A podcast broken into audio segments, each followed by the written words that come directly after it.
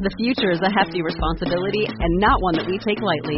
But then, taking things lightly has never been what Hefty is about. That's why we've created the Hefty Renew program that turns hard to recycle plastics into valuable resources like park benches and building materials. To participate, simply fill up an orange Hefty Renew bag with accepted items, tie it up, and drop it in with your regular recycling. That's it. It's that easy. It's time to rethink recycling with Renew. Particular valued resources may vary by geography. More info available at heftyrenew.com. Star Wars 7x7, episode 2962. Today, it's the first part of my conversation with Dr. Chris Kempshall, the author of The History and Politics of Star Wars. And lest you think that a conversation about the history and politics of Star Wars would be dry, let me assure you that the only thing that's dry about this conversation is Chris Kempshall's wit. Punch it.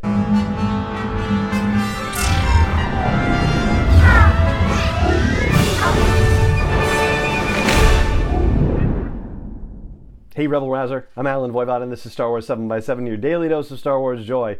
And thank you so much for joining me for it. So, here is the official bio for Chris. He's a postdoctoral research fellow at the University of Exeter and a senior research fellow at the Center for Army Leadership, Royal Military Academy, Sandhurst. He is a historian of the First World War as well as popular representations of history in modern media. He has authored numerous academic works, including The First World War in Computer Games and British, French, and American American relations on the Western Front 1914 to 1918. And as I said at the top, not only does he have a very dry wit, as with the second Death Star in Return of the Jedi, it was fully armed and operational by the time our conversation began just a couple of days ago. So, just to give you an idea of what's to come, these are some of the topics that we explored in the first half of the conversation. First of all, drawing the line for him writing the book, considering that all this new material for Star Wars is coming out, and you know where do you stop? Also, the depictions of the Empire and the First Order and how that's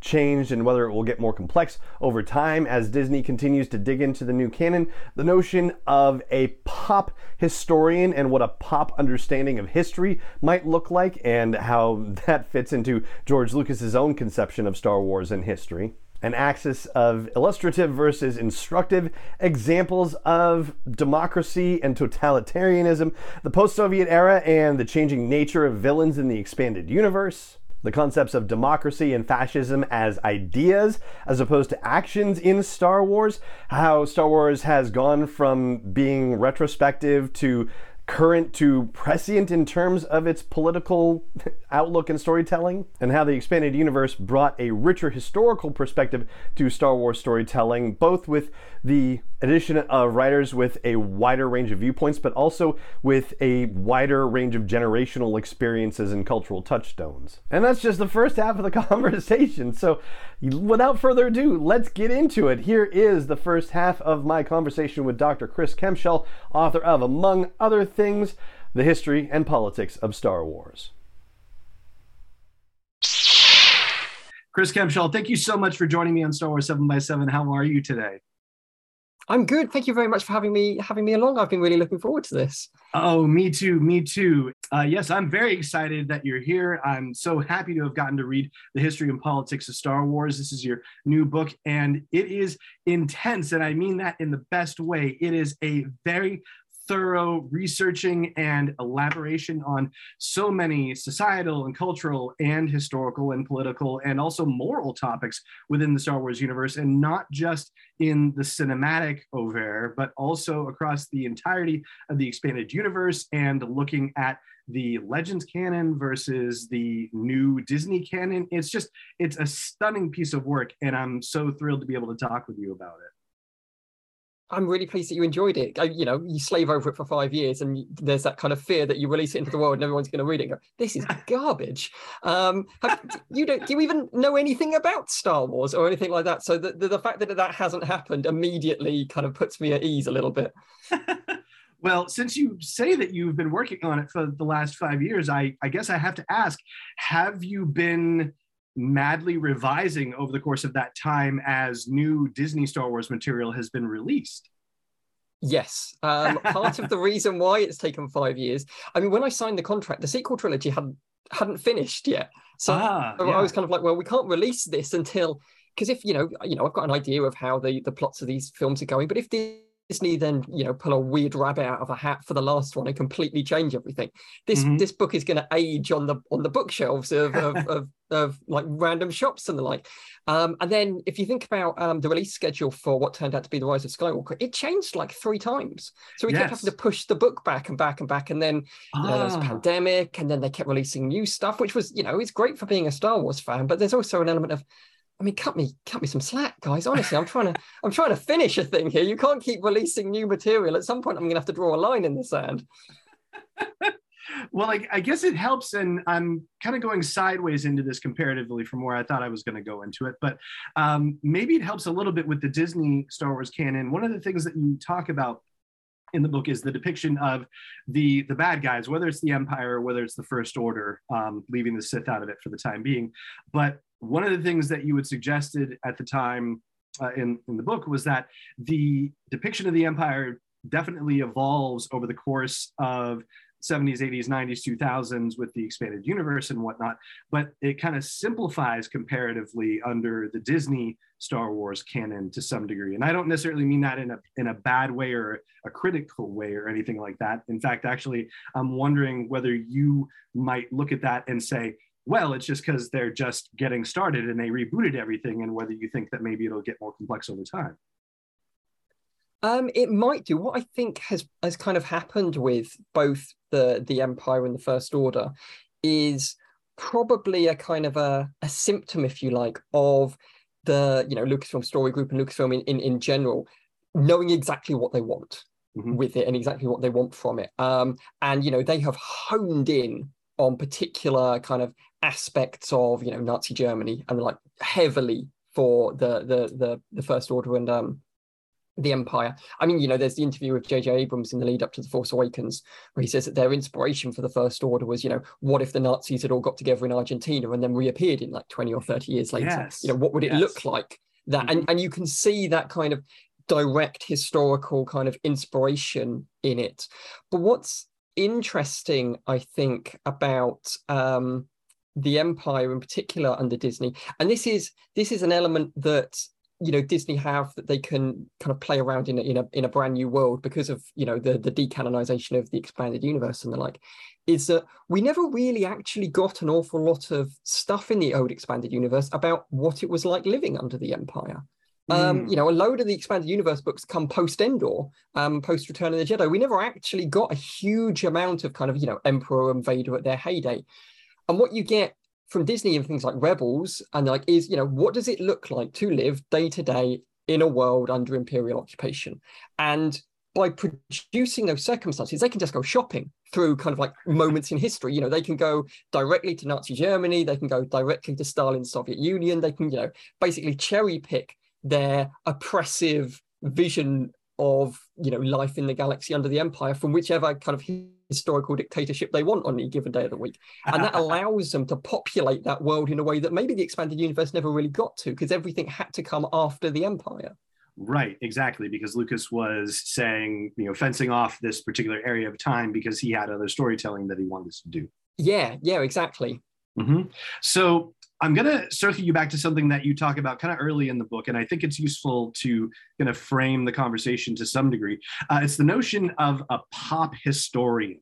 So, you know, there are historian historians, and then, um, and I'm not sure if you directly referred to George Lucas as a pop historian, but basically, I think that's the implication that you give. And so, I wonder if you would kind of define your idea of a pop historian that's a really really good question. And yeah i don't know if i if i quite define end up defining george lucas as a pop historian but saying that he deals with a pop history version of of, of history which is i mean the starting point is and i think this is probably the starting point almost in the introduction is that george lucas is not a historian um, and doesn't have to act like one. You know he doesn't have to go out and go you know here's my film and here's a bunch of footnotes so you can understand what's going on. That's not his job. He's he's a film director. He's making he's making entertainment but what you end up with is the difference between what I would call kind of historian historian or, or kind of academic historian and pop history is uh, effectively like pop history kind of leans towards a, a, a, general feeling or understanding of what the past was like. So um, without kind of, you know, necessarily going, you know, digging in again into footnotes or lots and lots of kind of books and stuff like that, it's it's if you talk to people about the Second World War, for an example, as, as a thing, the Second World War exists in English kind of society much in the same way as I imagine it exists in American society, and people will have an understanding about the Second World War that doesn't necessarily come from reading books about the Second World War. It right. comes from culture, it comes from popular understandings, it comes from media. Um, and what you end up with, therefore, is you know lots of different versions of the Second World War that all share some of the same traits, but may you know differ on accuracy or differ on emphasis and the like. And what you see in particularly through George Lucas and some of the kind of the material of the Star Wars universe when it's drawing on history is is that it's it's a vision of history that isn't necessarily informed by historians, but is informed by culture. You can understand it and it's recognizable because you know we've all watched the Second World War film and you know you can pick it apart with accuracy and authenticity as much as you want to. But that's quite boring. You know, it delivered a vision of the Second World War that the directors and the actors and the audience all shared and understood. Um, and that's what you kind of get from pop history. It's a history that we all share. You know, the pop of pop history stands for popular.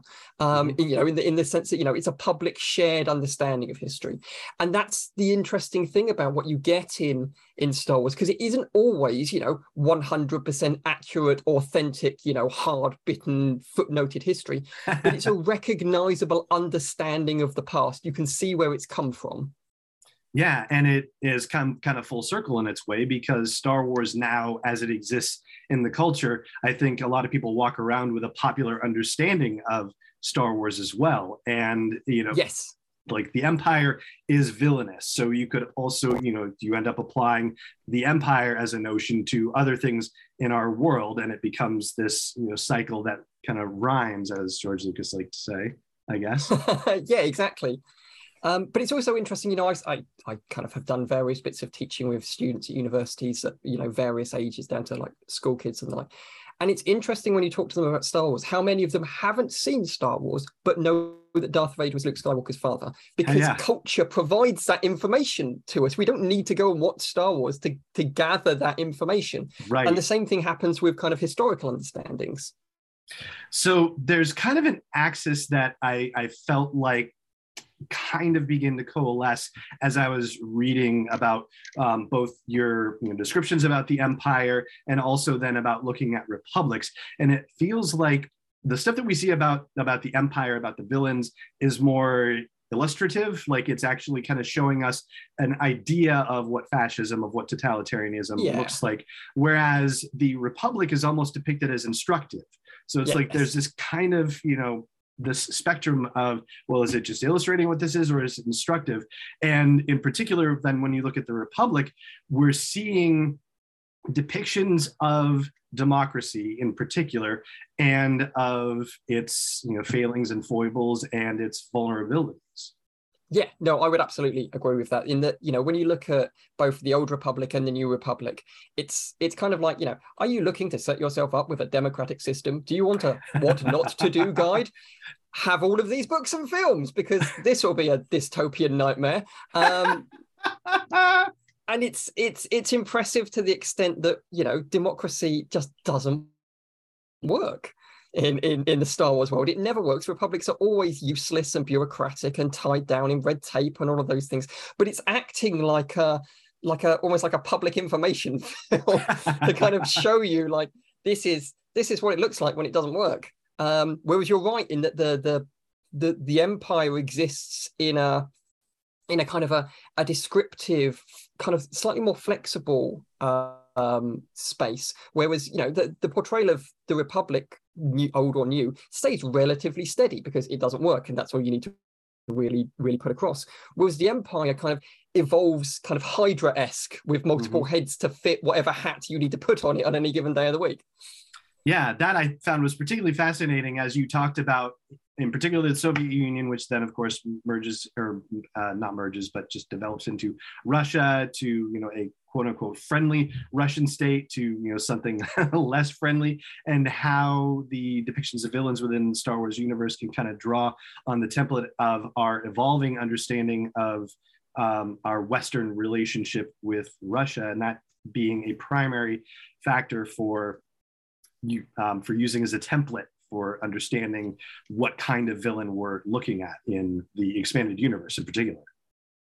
yeah yeah i i genuinely one of the things that what i wanted to do with this book and that kind of motivated me was that 1990s period you know post fall of the soviet union you know the heyday really of the expanded universe before mm-hmm. kind of like you move into like a more cohesive new jedi order time period and the like when you've got all of these various books and games and that coming out and what was interesting when going back to look at it was I kind of I went back to it again with like a feeling of I'm pretty sure that I'm going to find certain things when I start looking at these again. Mm-hmm. But it was amazing the the sheer extent to which looking at those books of the 1990s are all kind of shot through with this post-Soviet, not quite sure how to deal with the world, um, this fear about what will happen with like ultra nationalists in the empire, you know, mirroring up with the fear about ultra nationalists in in post-Soviet Russia but it's also you know mirroring a load of films that came out at exactly the same time. It's clearly kind of tapping into some kind of cultural tension.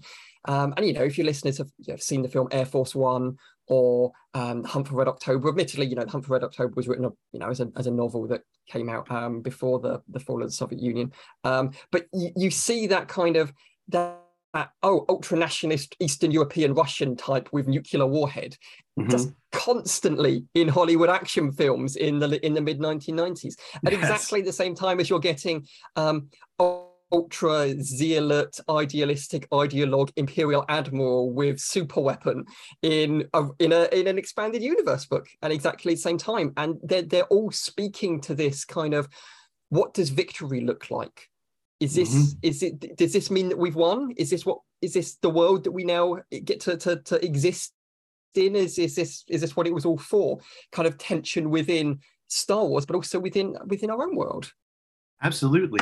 And you also kind of you touch on something too that i um that i just found fascinating in the book which is that the the timeline of star wars storytelling seems to go from looking back at the past to being very contemporary to almost being prescient in some degree. And it's really bizarre how that happens. So with you know lucas looking at the original trilogy the vietnam war obviously very greatly affected his understanding of of the world and of politics and of history. And that's what he you know, was conveying.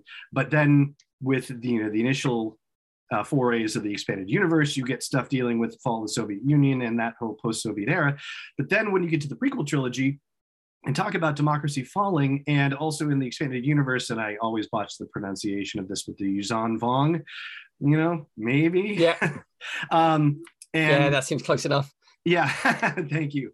And there being, you know, potential parallels to Al Qaeda and that sort of um, Taliban-like uh, militant um, religious feeling, you know, then we get to a place where you know, Star Wars storytelling is almost prescient in a degree. But would you say that Lucas, in going back to the prequel trilogy, is he still more or less affected by what's happening, or what happened with the Vietnam War, even though he is naming like Nute Gunray after Newt Gingrich and um, Lott Dod after Senator Trent Lott. So like there's contemporary stuff, but it still seems like he's very much pulling from his prior influences. Yeah, I think I think he is. George Lucas's default setting seems to be, you know, Control Alt Delete restore to Vietnam, um, you know, uh, dot, dot exe or something along those lines. Um, but um, um, um, I one of the issues with George Lucas is that George Lucas is not necessarily the best source on what George Lucas is thinking. Um, That's George a Lucas fascinating a line in things. Oh yeah, I love that you say that in the book too. That's awesome. Yeah, because it's there's no other way of saying it. You know, George Lucas says a lot of stuff, and you know, one of the jobs of a historian at times is to try and or anyone analyze, analyzing it is to try and you know draw what you think the key threads in this out of out of it are. And George Lucas says repeatedly that with the prequel films, he is not trying to you know critique or do bits and pieces about you know George W. Bush and the war on terror and Iraq and Afghanistan and he says, you know, like, oh, you know, there are definite similarities, and like, but you know, I'm I'm trying to deal with something that that is effectively timeless. And the thing about that is, I just don't believe him. I just don't. um, I don't believe that. And you know, I, I, there's a there's a quote from another author in the book where he refers to George Lu- Lucas as being like a fuzzy-brained liberal, that Mhm. he is not drawing on the world that is happening at the time because that's what George Lucas does. Right. Um, you know, for someone who is, you know, terrified by the spectre of Richard Nixon, and you know, who amongst us has not woken up in the middle of the night terrified by the spectre of Richard? Nixon? I mean, really. Um, yeah. Um, check under the bed uh, for all of your listeners before you go to sleep tonight.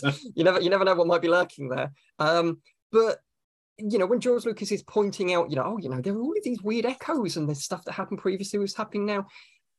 I just don't believe that he isn't putting it in the films. I and and you know him and Dave Filoni to an extent say when they're making the Clone Wars, oh you know, you know me and George might talk about the politics of that's going on at the moment, but you know we're not we're not looking to make a political thing and put the the current situation in. And I don't believe them when they say that either.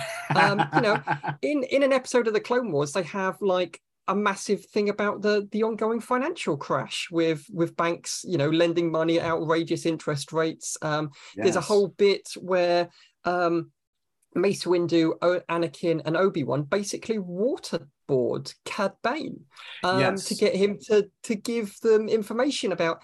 I just, you know, they can say that they're not putting the politics in there, and you know.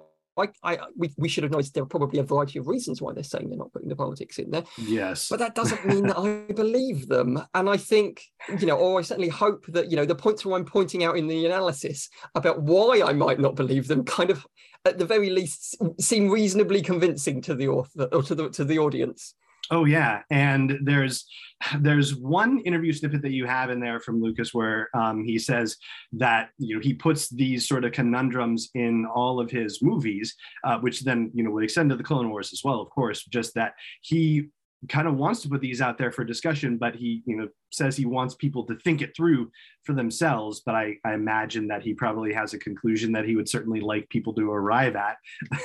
yeah, you know, George Lucas isn't, you know, he hasn't kind of, you know, rapped on Revenge of the Sith and he's played all three films back, uh, you know, in, in a line with each other and sat back in his chair in his in his home theater and go, wow, I really hope that that's an incredibly ambivalent description of failing democracy and that the audience will draw their own conclusions. Um, you know, he, he wants people to walk out the cinema going, I recognize certain aspects of that plot in a galaxy far, far away in a real world that looks like ours.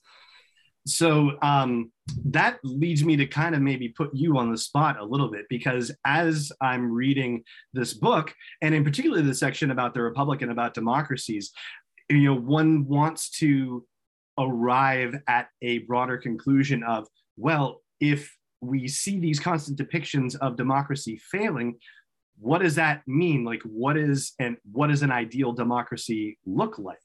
Um, you know, and it's um, and it's a question that I found myself like wanting to ask you as I was reading it because, you know, you know, part of it, as you say, and very helpfully, is that the failing of democracy and the issues that they use to undermine democracy are also largely narrative devices to a degree. Like you need to create conflict in some fashion in order for there to be a compelling story to Yeah. tell.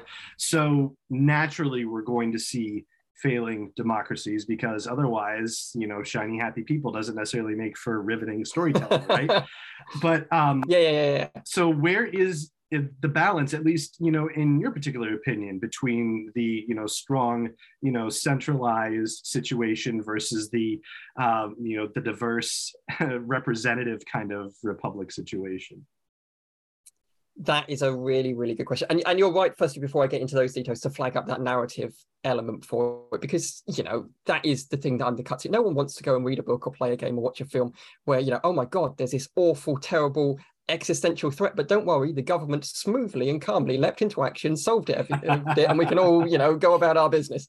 That's, oh, great. That, that sounds exciting. Um, but what I would say is that democracy and fascism in the Star Wars universe both act as ideas rather than as actions. So with this is true of the Empire. You know, some the, the Empire are fascistic, but it doesn't actually certainly in the old um, kind of uh, old Star Wars, certainly in the, in the films, doesn't actually explain to you what that is. You know, it's fascism as something that you are rather than as something that you do.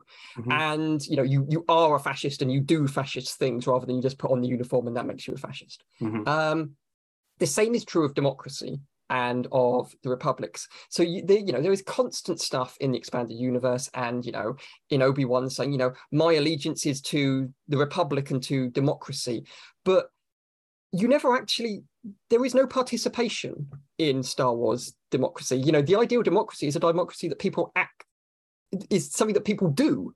Um, mm-hmm. You know, there is no. Where are the elections? Where are the voters? Where is the representation? Where are the where are the where are the electorate? Where are the people? Um, these are things that just don't exist in the Star Wars democracy in either the films or in the expanded universe. You know, Princess Leia ends up being the chief of state in a bunch of, of books, and you know is the the senator for for Alderaan. But you never get there's never like an election campaign. There's never right. like, oh, you know, we've got the midterms or the local elections, or you know, people are going to their polling booths or anything like that.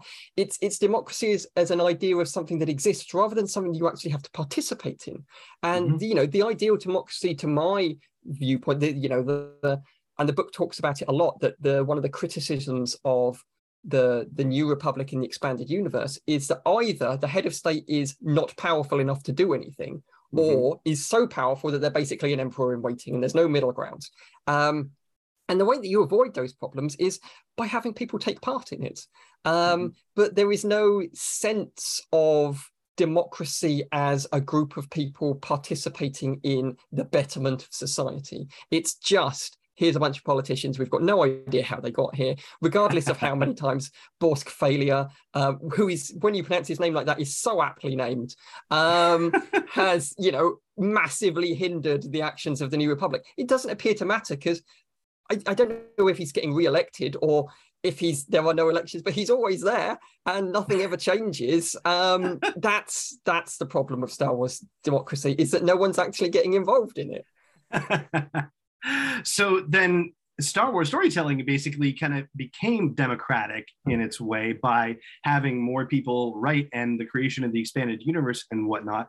So it seems like when you say George Lucas's default setting is Vietnam, like the, the which I think is a very valid point, um, that we actually get a lot more, a, a lot richer history, even if it's a pop history, by the fact that we have not only an expanded group of writers participating in this, but also now we have multiple generations of writers who've been influenced by um, events in their lifetimes that were, you know, seminal for them in a way that Vietnam was seminal for Lucas. Yeah, absolutely. A, a, a wider pool of people to draw on with a wider pool of experiences is is a really useful thing and a really interesting thing for Star Wars because whilst all of those people are you know coming from different backgrounds and like I'll give you an example so I as as part of like a, a really very happy offshoot of doing uh, the book that we're discussing, I got to co-write um, an official Star Wars book called Battles That Changed the Galaxy yes. with Jason Fry and Cole Horton and Amy Ratcliffe. So what you've got there is four people of you know reasonably different ages, different backgrounds, Three of them live in America and have been exposed to American popular culture. I live in Britain and have also been exposed to American popular culture as well as um, as well as my own. And we're all bringing different stuff. But because of the way that Star Wars works and everybody understands, you know, the rules of Star Wars, exactly as you said, you know, the Empire are the bad guys. Jedi do certain things, the Republic represents certain stuff, is that we can bring those different backgrounds and bring it into Star Wars in a way that doesn't really disrupt the flow of, of ideas and the flow of material because Star Wars is broad enough to encompass those different backgrounds and those different ideas, but it's also stable enough that none of us are going to dramatically change the way that the whole world works. You know, I'm not going to rock up and go, you know what? I've decided that because I've been, uh, you know, I've grown up in Britain and we used to have an empire, um, that, you know, I am going to fundamentally change the way that the Galactic Empire exists, but only in the pages that I'm writing. The rest of you can do whatever the you know whatever you want. You know, it does. It, you know, it wouldn't work like that. Firstly, the Lucasfilm Story Group wouldn't have allowed that type of thing to go through. But right. also because I know how the Empire works, mm-hmm. why would I pitch that? You know, it's not gonna.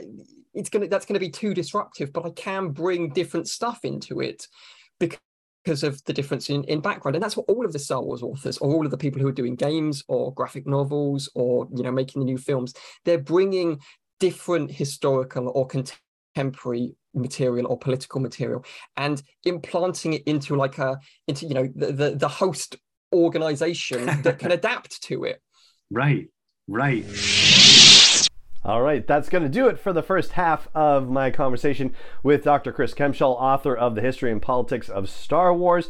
And just as a reminder, I mentioned this in the podcast yesterday, but there is a 20% discount code if you go to routledge.com. That's the publisher of The History and Politics of Star Wars. And I'll have this linked and you know the code at the blog post for the show's episode at Star Wars 7x7's website. That's sw7x7.com. And also in the show notes too. But R O U T L E D G E and the discount code is ASM07. Again, that'll be at the website and in the show notes as well. And that right there is going to do it for today's episode of the podcast. It just remains for me to say thank you so much for joining me for it as always, and may the force be with you wherever in the world you may be. Star Wars 7x7 is not endorsed or sponsored yet by Lucasfilm Limited, Disney, or 20th Century Fox, and is intended for entertainment and information purposes only. Star Wars, the Star Wars logo, all names and pictures of Star Wars characters, vehicles, and any other Star Wars related items are registered trademarks and or copyrights of Lucasfilm Limited, or their respective trademark and copyright holders. May the force be with them. All original content is copyright 2021 by Star Wars 7x7. We hope you love it.